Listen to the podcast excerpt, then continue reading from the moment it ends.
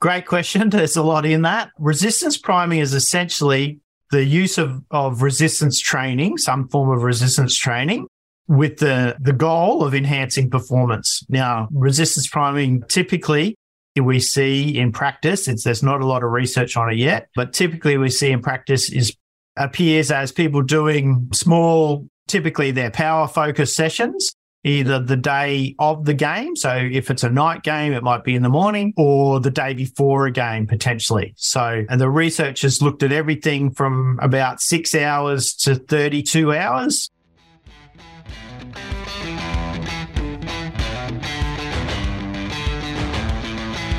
Welcome to the Prepare Like a Pro podcast. Every week, I host live chats via our YouTube channel with leaders in the AFL and high performance industries.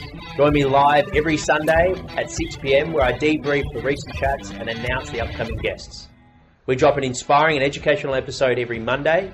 If you like the show, please follow us on your favorite podcast app. Welcome back to the Prepare Like a Pro live chat show. My name is Jack McLean and I'm your host. And today, my guest is Vince Kelly. He's the currently Associate Professor of Sports Science, Strength and Conditioning at the Queensland University of Technology. And our key topic of discussion today is resistance priming for game day performance. For those tuning into this live chat, our mission here at Prepare Like a Pro is to empower aspiring athletes and staff with practical knowledge from some of the industry's most inspiring individuals and to strengthen the AFL community.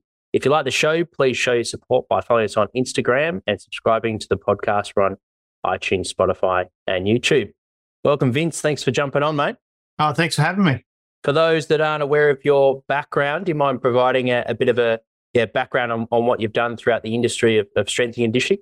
Yeah, hope, hope I don't have to go too far back, but lots of people, I guess, probably weren't aware that with it being, I guess, an AFL focused podcast, my first S&C role was was in AFL oh, in, oh, in Queensland. There's a you know, a new competition that was being developed for elite under 18s. And I was kind of at the end of my university career and got to start with that. And between myself and a mate, we got 500 bucks for the whole season. That's um, right. Yeah, hasn't changed much in yeah. 20 plus years. But from that, you know, that was a regional representative team. And then I put my hand up to help out with the state team. And within two weeks in AFL in Queensland, people are always going back to Melbourne. So their fitness coach left, and that provided an opportunity for me to to take over. So, you know, that's, I guess, my first piece of advice for younger people is, you know, always put your hand up at the next level because you never know the opportunities that might come up. So from there, my my I guess playing background was rugby union. So I worked in it with a couple of rugby union teams. I worked with some other I guess state sporting bodies, Tennis Queensland, for example, and that provided me some opportunities to work, get a role within the Queensland Academy of Sport, particularly in their tennis program, and then from that worked with a, a few other sports, women's hockey and and cycling and we're, we're zipping through because I guess seven years post finishing my undergraduate degree, I got my first full time role in strength conditioning. So my my goal was a full time role in in rugby union, and at the time there were essentially three full time S and C coaches in Australia. So I had to leave the country to get a, a full time job. So you know, while there's there's more opportunities now, I think there's also more people looking for, for work. But yeah, my next role was with Auckland Rugby. A bit of a powerhouse in the in the rugby scene, working in their their academy. It was a newly developed position for their academy, and then their their coach then got a role as the head of Fiji Rugby, and I was fortunate enough to to go and live in Fiji for a couple of years, working with their national team. Came back, staying in rugby. Uh, another kind of startup was was the Western Force. They were a new team in Australia, and, and had a role with them for twelve months, which was combined with a, a Rugby Australia role again in that academy space, and then went on to a role with South Sydney Rabbitohs. So head strength and conditioning coach there for a few. And I guess before it was popular for for I guess people to get out of S and I got out and, and went in into academia. So had a role at, at Queensland University, so UQ, University of Queensland, which was a combined role as, you know, a traditional academic, but we were also setting up a high performance academy of providing S&C services to, you know, semi-elite sporting organizations and, and using the, the practicum students to, to delve into that. UQ had a relationship with with the Brisbane Broncos in in terms of a university partnership, and that provided me with an opportunity to to spend fifty percent of my time at the Broncos in a in a sports science role, which then finished up in 2017, and then I, I took a role at, at QUT and, and been there essentially as a as a full academic for the last four or so years. Yeah, fantastic. Geez, what a great range of different experiences from you know not only in Australia but around the world. Like you said, you had to get out to to get seek those roles. How how much did you sort of think ahead in terms for those like you mentioned S and C's looking that might be part time and they're looking to get their first full time contract? How far ahead did you sort of plan, or how much was it just focusing on the on sort of the present in terms of doing the best job you could to, to uh, opportunities? My goal in that those part time roles, I guess, was uh, I really didn't know. Well, I have a particular sport that I wanted to work with because I, I knew I wanted to work with rugby, but the, the opportunities were li- limited. But I really wanted to have an opportunity to, I guess, work with one sport full time or, or one group of athletes full time. So when I was at the QAS, for example, that you know we, would have squads come in and out, and you you do your best, but it's hard to put everything into lots of different sports at once. So I was always looking for, I guess, that opportunity to have, I guess, full time athletes, and even some of those prior roles are working with academy athletes. Again, they they were they weren't full time, so it was yeah trying to to progress to that next level. And throughout your journey, who have been some strong influences, mentors, if you like, that have helped shape your philosophy? Yeah, I, I guess in the early days, uh, probably mentorship wasn't as a, a popular term, but the, the, people who influenced me were the other S&C coaches that I worked with. So probably one of the, the, or two key people when I was first starting out were Angus Ross, who's a Kiwi you know, dual Olympian. He was working at, he was doing his PhD and working at the Queensland Academy of Sport and, and Lachlan Penfold, who's down in Melbourne with the Storm, who lots of people would know. But, but then every role that I took, there were people that influenced me. So, you know, Greg Muller and, and Graham Lowe uh, in Auckland, May the Force, Hayden Masters and Brendan Appleby were, were great. And then at the Rabbitohs, I had Grant Duffy, and then at the Broncos it's Ryan Whitley and Jeremy Hickman. So you know, you know, lots of people that influenced me along the way. Uh, in terms of a boss, I didn't have a lot of, I guess, S and C bosses. But when I was at the Western Force, we had Kelvin Giles look after you know half a dozen S and Cs, and and you know a lot of those, well, all of those people went on to senior roles, and that was a credit to to Kelvin and and his mentorship, I guess. Yeah, such a pioneer. He, he's been on the podcast, and, and name has definitely been mentioned throughout a lot of episodes. So he's made a, a real impact in the in our industry, that's for sure. What about some highlights, mate? The, the sort of you know flash flash up front of mind when you think back over your career.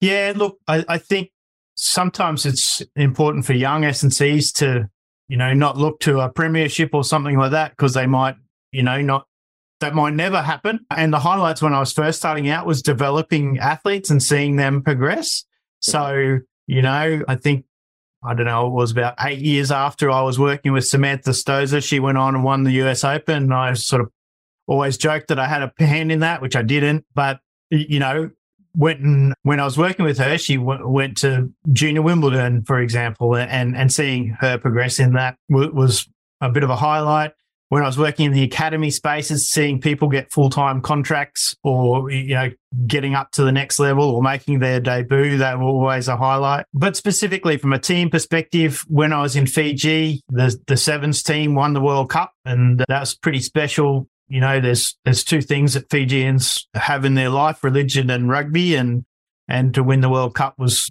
you know, public holiday, tour around the country, pretty exciting. And then I guess the other thing professionally was I, I, worked with some some water skiers. So it was called water ski racing. So we're talking skiing behind a boat to 200, 250k an hour for an hour. And I worked with Grant Turner and Ben Gully, two awesome athletes that went on to win world championships and Ben won, you know, consecutive multiple world championships. And I guess for me, that was exciting because it was, it was not a field based sport, which was my background. So to mm-hmm. be able to try to understand a, a, sport that I knew nothing about, and then to be able to train people to to, to world champs was was uh, really rewarding.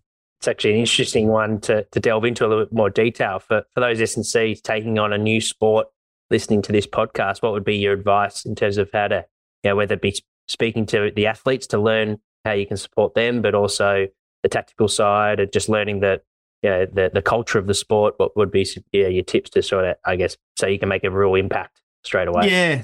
Yeah, that's a great question, Jack. I think, and I, I say this to my undergraduate students, is don't get caught up in sports specificity.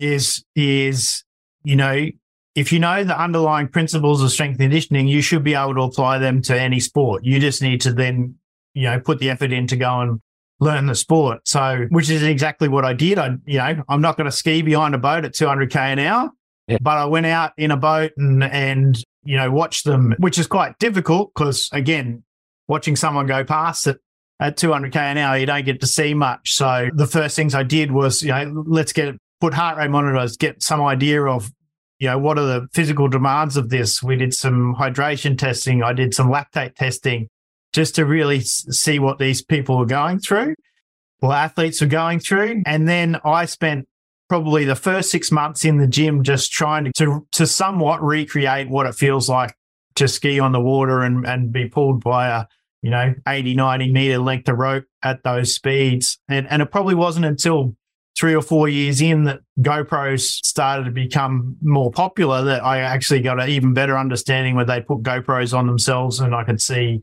you know, what it looks like to ski at those, those speeds and, mm. and see some of the things that I probably hadn't seen. But the key part was really working with the athletes to say, is this what it feels like? And, and then also having a understanding of the physiological underpinnings of the sport. You know, you, you look at something like that and you think it's isometric. And then, you know, I got the first heart rate trace and I was like, these guys are redlining at 95% of their max heart rate. And that's adrenaline, which you don't think about, but you know it's going to have an impact on on their performance as well. So getting a real understanding from from a physiological perspective was really beneficial. And you mentioned you know development, strength conditioning, looking after you know the future athletes, as well as then going into head S and C roles where you're looking after the the first team, and then at the you know just before going the academic side, sports science role, and then being a professor. Like did you actively maintain these skill sets so to the point where you went from S&C for a long period of time to then go into a sports science role at the Broncos where it was an easy transition or or is it something that you just focused on the S&C and when you got the sports science role you sort of equipped yourself quickly to be able to do a good job there? No, I don't think it was I don't think it was it was active. I thought all the time as a strength conditioning coach I was a sports scientist at the same time. I was using evidence I was recording data. I was using that data, and I guess that was, you know, one of my approaches was was to to to use the evidence. So, you know, I think getting caught up in what's the difference between an S&C and a sports scientist is somewhat dangerous because they can be, you know, people can do both roles. So, so in terms of transitioning, I think that was reasonably easy, and and it wasn't really a transition. I guess it was just a refocus. At at, at some point in time, it was more of a focus on the S&C delivery, and other times it was more a focus on perhaps applying new research to, to, to a group to enhance performance, which is what we're all trying to do. Is we're trying to make athletes better. So yeah, yeah, I, I don't think there's, I don't think they need to be defined roles. They can be, but it's more just having more of a focus at each point in time. Yeah, yeah, it's a good insight into how you think about that. I think that there's a bit of learning, certainly for myself. Like you can bucket yourself. Oh, I'm an S and C. I only do gym roles on field, you know, coaching, however you want to break it out. And then the scientist is more analyzing and and you know sitting behind a computer and, and building reports. But you, you you want to be able to do both. And then being in the academic side, is that how you're preparing the future students that are going to be sports science, strength and conditioning coaches that they can lean on both skill sets? Yeah, I, I hope to. You know, one of the things that I'm constantly trying to encourage students to do is think critically is you know come up come up with a question that you want to you want to find the answer for. And that's what we do in research. And, and probably a little bit to my detriment is that i'm interested in lots of different things. And you know some researchers are deliberately just have one research stream whereas someone will come to me and say oh i'm interested in this question. And i'm like oh that's really that's great I am too. Let's go and explore that. So I think if if you're thinking critically, then that can apply to both both streams of S&C and, and sports science. And, and again, you're thinking critically because you're trying to make, you've got a question that you're hoping to help an athlete be better. And last question before we go into the key topic of resistance priming for, for game day performance. But what about significant challenges, mate, that you've faced over your career and how did you learn or grow from from a from a professional point of view? The, the challenge, which I guess a lot lots of people experience is job security.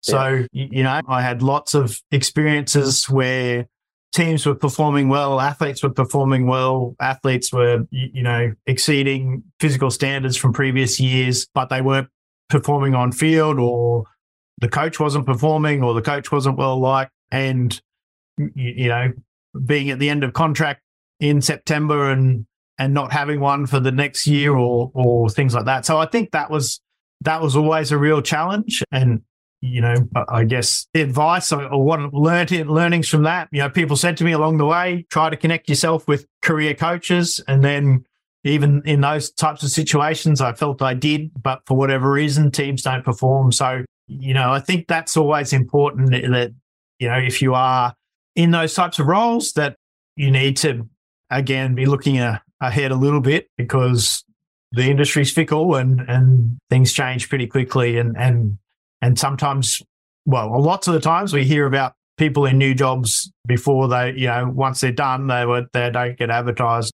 Yeah, so probably the key learning that I I guess I try to impart on on my students is the the points around it's not what you know, it's who you know, and I take that a step further to say, you know, it's it's great if I know, you know, I, I use the practicum student examples is that you might say, well, I went into Melbourne Footy Club and and I know, you know, the head of performance. Well, if there's 20 other practical student, practicum students, head of performance might forget you in two years. So the next stage is it's not what you know, it's who you know, but the next stage, who you know, it's who knows you. So knows you? if that head head of performance, and then another step after that is to say, it's not who knows you, it's who knows what you know. So if you're a practicum student and you're interested in resistance priming, because we're going to talk about it, then you go in and say, I'm interested in this. I know everything about it. I can provide you, know some some key points or a lit review or some recommendations or whatever it might be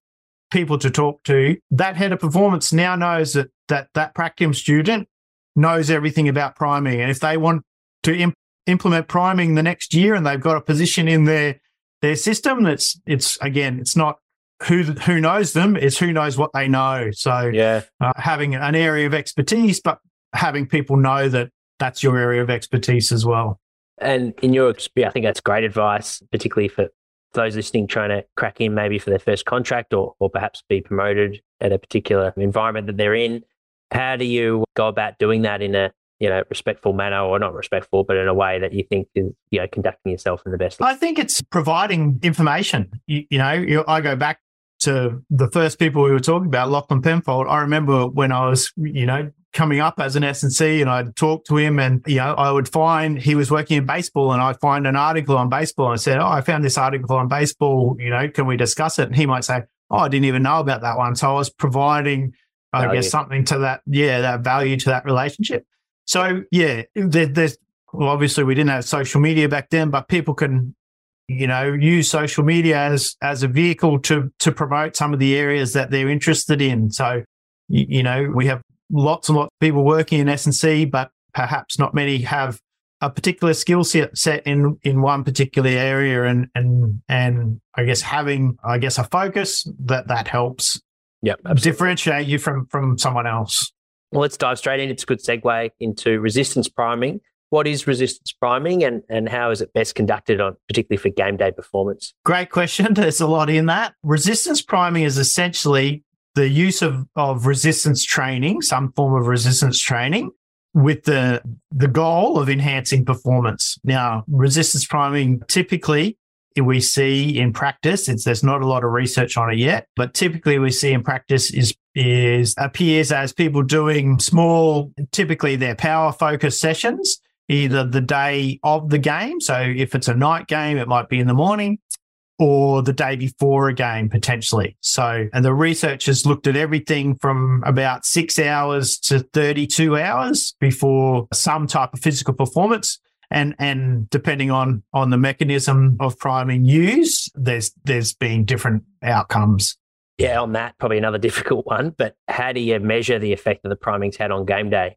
You know, because obviously there's a lot of that goes into winning a game of team sport, opposed to I guess a hundred meter sprint. But for team sport athletes, like yeah, how do you sort of work out how effective a six hour primer was to a 32 and yeah, awesome question. I don't have an answer for you, unfortunately. Yeah. From a research perspective, really the research has only really looked at jump performance. So yep. typically a resistance training session and what's the what's the effect on jump performance? There's been a little bit around repeat sprint sprint running, but I guess you know the next frontier for us as researchers is to try to make the applications a little bit more applicable to sport. You know, anecdotally, we need to ask athletes simple question: Did that did that session in the morning make you feel better before you played the game or during the game?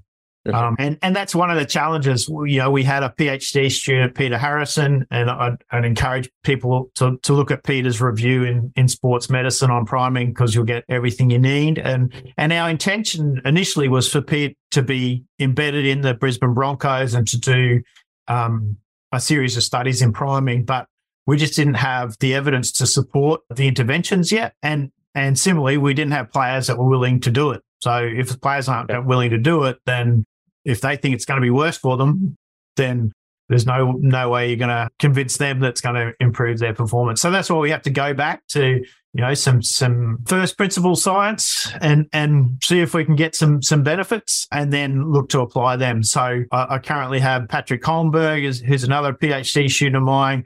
Again, he's just had a, a review published in Strength and Conditioning Journal on priming. So between those two, Peter's and Pat's reviews, people can find everything they need to know. But what Pat's interested in is the influence of, of sprint priming on performance. So we're going from resistance priming and you know, influencing jump performance to perhaps looking at a resisted sprint and what that influence might have on on subsequent sprint performance. And and then if we see something there, then we might be able to say, well, it's going to have more application in any team sport that has sprints in them going to be my next question for those thinking about bringing priming in. How would a when you're putting your plan together for a group, it, uh, what are some of the key considerations in terms of like uh, is it age of the athlete? Is it the sport they're about to play compared to rugby, compared to a tennis player? You mentioned time, night game, the duration of the game. But what are some sort of, I guess, some key considerations do you think that yeah, coaches awesome. take into account?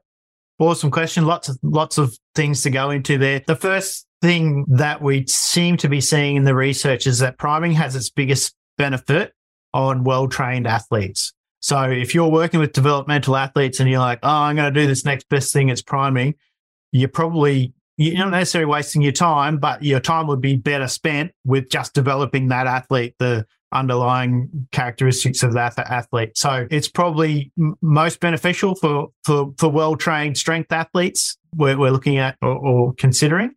So that's the first thing is, is do you actually need it? I guess the next point to be considering is, is what is the mode? So, and, and this is where the word priming sometimes gets used, well, or it can get confused. So people might go and do a stretch session or a, you know, some type of Tony Shiller cool me activation session, but it's typically just a warm up type session yeah, early in the morning before a game. That's, and, and, that could be considered a priming session, but what we're looking at is, uh, you know, resistance priming to enhance performance. So similar to post activation potentiation, we see that the, the mode will, should be similar to what what the performance looks like. So what we've seen in the research is t- quite typically if you do a squat, it's going to have it's going to influence your jump performance because the mode's quite similar. So, so if you're an upper body dominant sport, you might not consider squats, for example. You might consider upper body movement. So, mode is the next thing. Timing, as you said, and, and it, typically there's been two two areas that, that people have so kind of that 32 hours, so day and a half before a, a, game. So, if you're playing on a Saturday night, it might be you know your Friday afternoon lunchtime sort of session or the the game day session and and which is you know six or eight hours potentially before a game uh, or, or longer. It might be 12 hours before a game you know seven or eight in the morning or eight or nine in the morning before a 7 7 p.m game. So the, the the two things that we're seeing in the research is that there's different responses to those two priming sessions. And that's based around, I guess, the fitness fatigue model that we typically see that the the game day, that, that shorter period is having less impact on fatigue.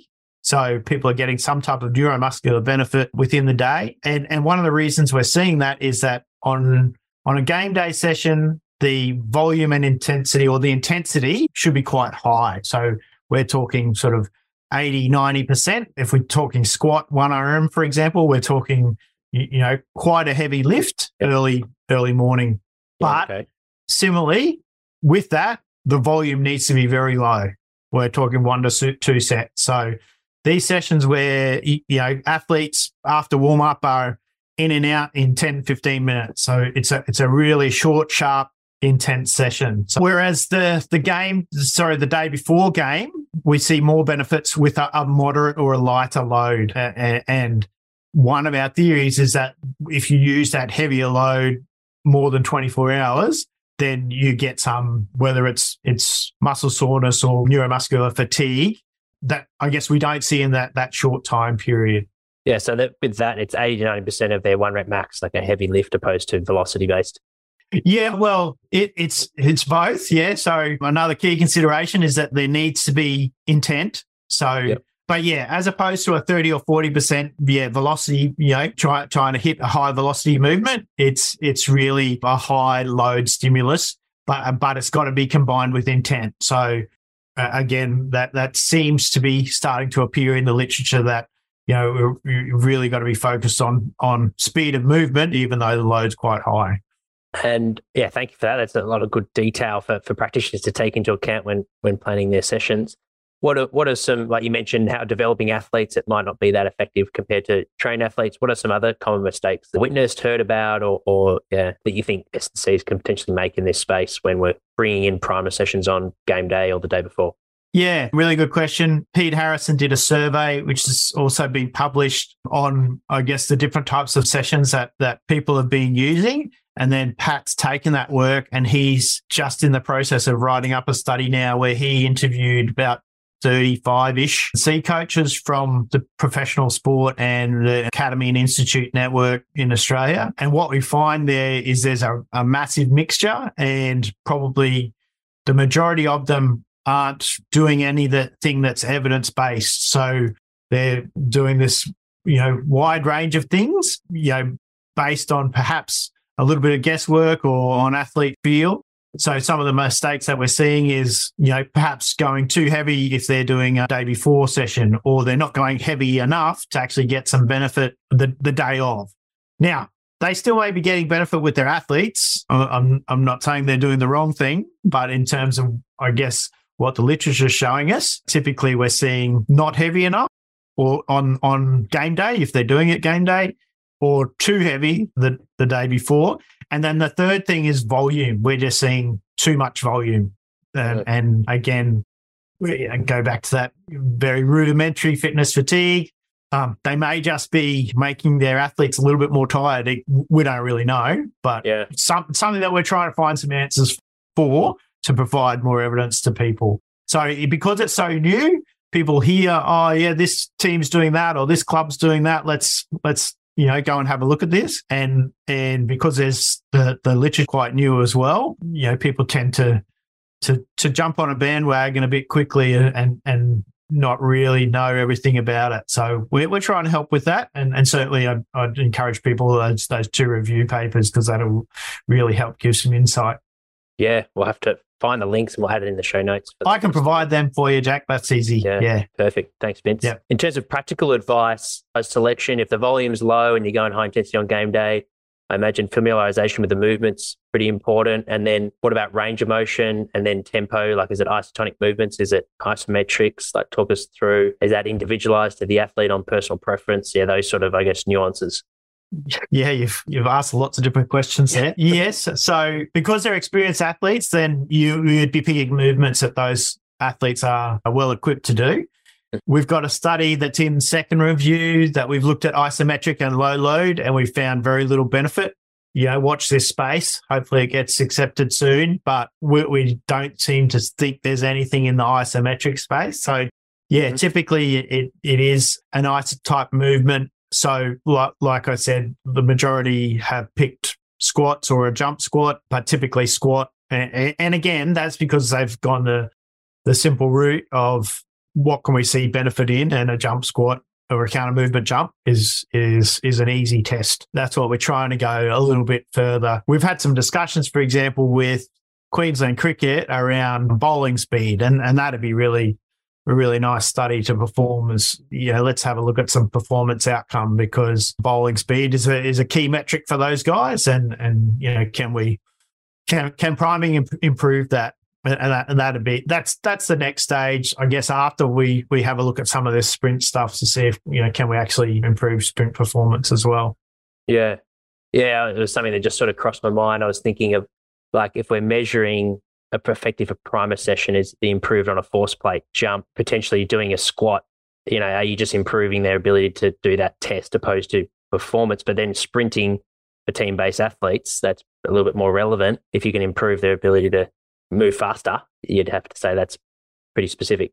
Yeah, and and look, Jack, the benefits are quite small. We're talking two, three, maybe if you're lucky, 5%. So what's really important is the last question that you ask is athlete preference because you know, yourself working with athletes, if you're trying to get them to do something that they don't believe in, then then they're never going to put full effort into it and then they're never going to get the benefit out of it. So there, there needs to be some component of that. And, and, we're trying to include that in our research now, just from, you know, qualitative survey or just, just a, a key question, you know, do you, did you feel more powerful? Did you feel better? What was your preference of, of, if we, we're, we're offering participants three different loads, for example, we're interested in, in is there a relationship between their preference and and their outcome? And if so, it might we might be not doing primary research in the future. It's just a placebo that make whatever yeah. athlete makes the athlete feel good. Get them to do that in the morning, which is fine as well. I don't have yeah. a problem with that, and I challenge all my students is like,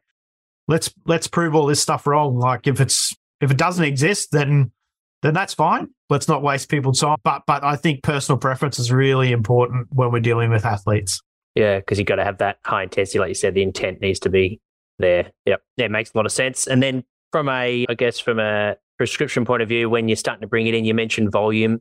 So when we're, you know, let's say we're doing the box squat, are we are we countering that with a with a counter movement jump for contrast effect, and and you're counting those uh, of you know eighty percent box squat one set the same as a four rep counter movement body weight jump, or are they two different things in terms of total volume? Like how do you consider? Is it all right? We're going to do four sets. That's your your, your baseline with your heavy lifting, and then you can do eight sets of your your dynamic and then how do you throw in upper body? You know so when, when we're trying to plan a session how many yeah. exercises would you stick to? And yeah. um great question. We don't really know the answer yet. What what pat did in his review was looked at just volume load so typical calculation of, of volume load and arbitrary loads and, and his review details you, you know what sort of sort of loads that you'd be looking for. So we're, we're talking you know in the five 500s, I think, from memory. Paddle, correct me if I'm wrong, but you know the the sessions that are in the thousands or a couple of thousands, that's when we're not, I guess, seeing as great a benefit. So it's really, I mean, it's a, it's it's a pretty hard question to answer because it's going to be so dependent on your athletes, and you know, I always tell my students answer questions with it depends because it, it really does depend on your athlete and your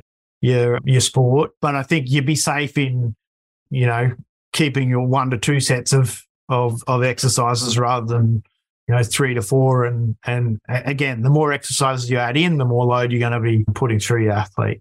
Okay yeah so you hit your work up to that 80 to 90 percent. You do a you know, one set at let's say 80 percent a few reps there and then you know last set is at the 85 or 90 if they're moving well and getting good speed on the bar.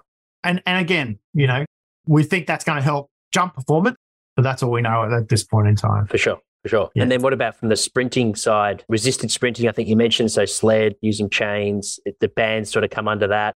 How do we consider these different stimuluses when? Yeah, well, if you had a rich club, get yourself a 1080 sprint because that's what we're looking at. So we're yep. we're going to have, I guess, a lot more control over the the level of resistance that we can use. But some of the calculations within the 1080 deliberately done to try to replicate sleds as well. So I guess that's what we're in these initial stages interested in uh, a low, a moderate, and a high resistance sprint.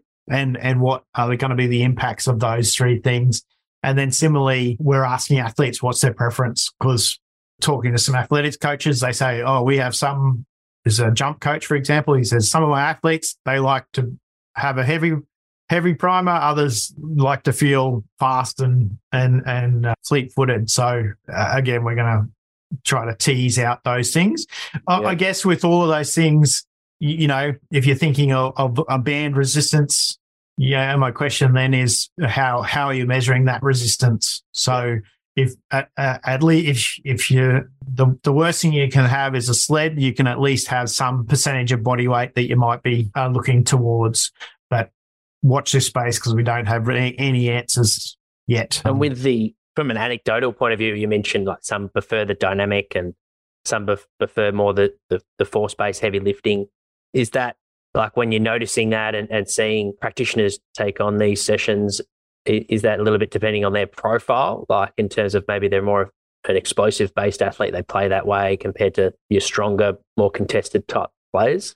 Yeah, possibly. Hard to say though. Yeah. Um, just yeah, I don't, I don't have enough information to to conclusively say, but it would make sense that yeah, if you think that that's more of a you know an a, aerobic slow twitch person or a you know uh, if you've got a, a PE type two person that that they might prefer you know less resistance, for example, but don't really know yet.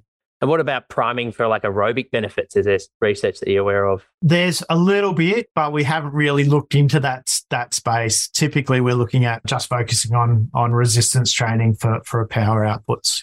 And then for the developing athletes listening in that are excited to give this a go on their next football performance day, and they've got maybe a garage gym set up, what would be yeah, your recommendation to for just a basic session? Well, before, and this is what Pat will keep, you know, Pat's got 20 years experience in the US college system. He always brings it back to, well, what have you done in the week leading up? And if you've done all your sessions leading up to it and you you've been training consistently for 12, 18, 24 months, then perhaps you might consider a, a priming session. Then you've also got to consider, you know, when the next game is. So if you're in some type of tournament, tournament, you'd be silly to do priming because you're probably just going to induce more fatigue. But if if you had if you've ticked all those boxes, you you, you know you you've got a, a, nice strength base behind you. I think you couldn't go wrong with two to three sets of, of two to three reps of of a, of a squat at 89 90 percent on on game day, and, and that's it. Walk away feeling good about yourself. Yeah. Okay. Yeah. But, so just pick the one exercise. And how long rest would they have in between sets roughly, or is that just a feel? Oh, uh, you know, typically three to five minute.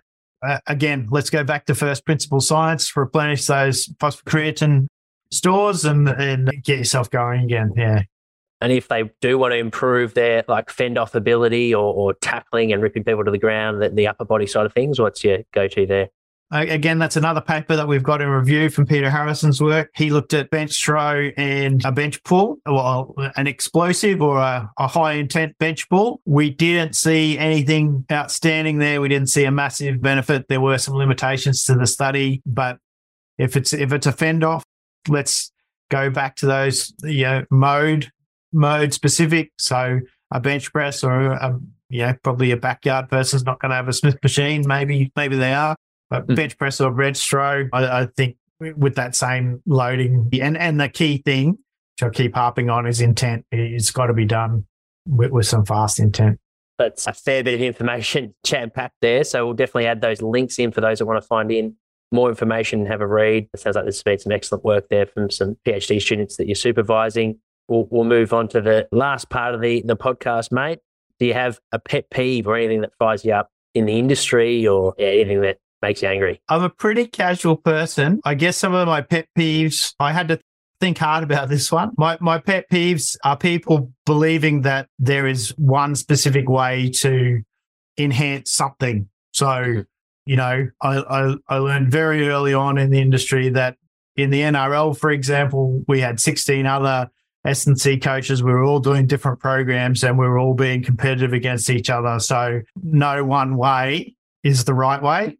So I guess that's my pet peeve is is people jumping on a bandwagon of one system or method or whatever it might be and saying, well, this it's this way or the only way, which is just wrong because we have individuals who respond differently, who may not respond to some of those things. And it's not suitable for every everyone. Whatever whatever you have is not going to be suitable to every population. And that comes back to that it depends answer that system might work for one particular group of athletes at one particular time of the year, but even in that space, it shouldn't be working 12 months of the year because there's different things you need at different times of the year. So that, that, I guess that's my pet peeve is What about your favorite way to spend your Yeah, don't have a lot of days off, but I guess my weekends are spent at kids' sport. So I, I do enjoy going to watch my kids play sport. And my crazy new hobby is beekeeping. So I get into a beehive and uh, get some honey in, in summer and uh, share it with friends and family. So that,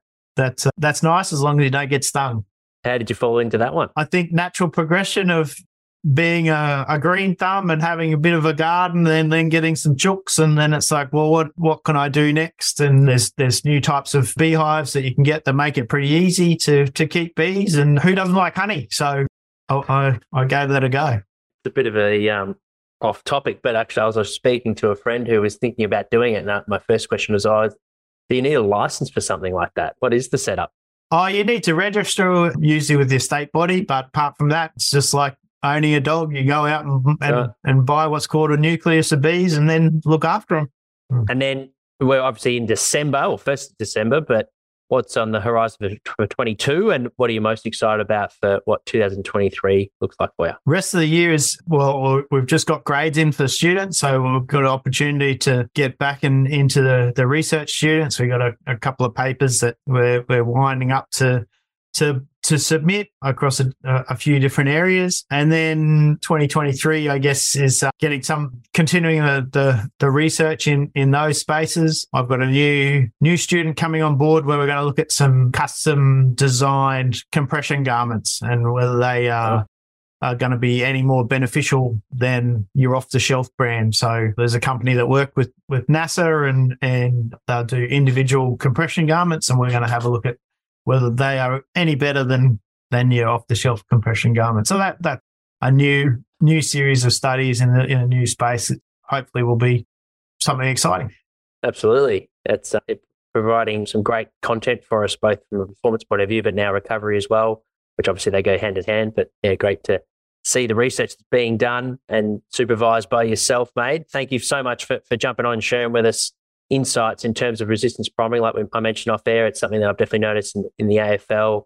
It's lent on, you know, rugby that's been doing for probably a fair bit. And no doubt there's a lot of other sports that are doing it from a training point of view. And and I'm I'm sure with the research that's coming out now, it looks like game day performance. I mean, captain's day does seem to be in there for some clubs the day before, but I haven't heard of any doing on the morning of. But no doubt that there's going to be some giving it a go soon. So it'll be interesting to see. Watch this space performance point of view. But yeah, thank you so much for jumping on. For anyone that has any follow up questions, Vince, where's the best place to get in contact in terms of socials, or is it? Oh, any any of the above. You can find my my email on the QUT profile, or, or happy to share it, or for you yep. to share it, Jack. Sure. I am on Twitter. Vince Kelly Sport, and then LinkedIn. I Twitter's going a bit funny at the moment, so we can write a bit more volume on LinkedIn on and LinkedIn. tell the story a bit better. So yeah, yeah. So happy for people to reach out if they've got questions on any of that stuff. Fantastic. Now we'll make sure to add those links in the show notes. And thank you everyone for tuning in. If you tuned in halfway through, make sure to listen to the very start so we get a good background and context on Vince's journey in elite sport and academia. Uh, that will live on our YouTube channel for the time being, and we'll publish it on our podcast in the next coming weeks. Our next live chat is with Nathan Spencer. That's on the 15th of December at 1 p.m. So I'll see you guys then. Thanks again, Vince. If you enjoyed this episode and want even more, our academy is for you. The Prepare Like a Pro Academy is a platform that hosts exclusive features and bonus content such as Q&A segment aimed at getting to know the guests on a more personal level. Here's an example with Emily Meehan, head sports dietitian of the Collingwood Football Club. What are things that, that fire you up? Oh, this one is always, uh, so I suppose it is, um, it'll be topical for most people, I think, but staying in your lane. And I yep. often find that with nutrition, everyone eats, so everyone has an opinion. And I think that's what really gets me fired up um, because so many people try and provide nutrition advice based on their N of one experience when they did intermittent fasting or keto or whatever it might be. And then Game Changers, yeah, Game Changers, whatever that might be. And look, it probably keeps me in a job, but that it does drive me insane because yeah. sometimes the information can be so detrimental um, and opposite to what I've been working with my athlete or athletes. And, you know, and because they hear it on someone's socials or through a documentary, it unravels everything that I've been working with an athlete for. Yeah. Yeah. Another feature of our academy is the opportunity each week to join myself as co-host on the Prepare Like a Pro live chat show. Here's an example with Academy member Rama Davies, the strength and conditioning coach at the Box Hill Hawks. Welcome, Rama, to the chat. Uh, Rama has also worked at, at Box Hill, or currently he's working at Box Hill Hawks with us, awesome. so he's another Box Hill man uh, in the strength and conditioning department. So I'll handle it over to you, Rama, to, to ask your question, mate. Thanks for joining us. Excellent. Thanks, Jack. And yeah, thanks, um, thanks, Sam, for the chat. It was, uh, I found it to be really insightful, plenty of gems in there, um, and I enjoyed it a lot. Um, mate, my, my question to you was you spoke a, quite a bit about um, perspective during that chat. Um, and I was wondering what are some of the things that you either know or um, do physically that um, you wish you either knew or did um, back at the beginning of your career? Uh, what are some of those things? Mm, yeah, good question. Um, yeah, so I suppose with perspective on life, um, that sort of point, um, it yeah certainly yeah has been massive for me now, and and didn't probably have that as much um, when I was younger. Um, I suppose one thing I might mention is is gratitude. I spend a lot of my mm. time um, doing a lot of gratitude exercises, listening to podcasts, doing a, a, journal every day just a bit to say what I'm grateful for, sort of three things. And um, that's a fantastic way that I've been able to, yeah, like reset and, and just kind of gain that gratitude and perspective about, you know, that there is more to life than football or, you know, maybe whatever, as an S&C coach, you know, if something's, if you're having a hard time, um, it can be massive with just, yeah, opening your eyes a little bit and losing that sort of tunnel vision or being stuck in that, in that work bubble. Um, yeah. So that's, that's been huge.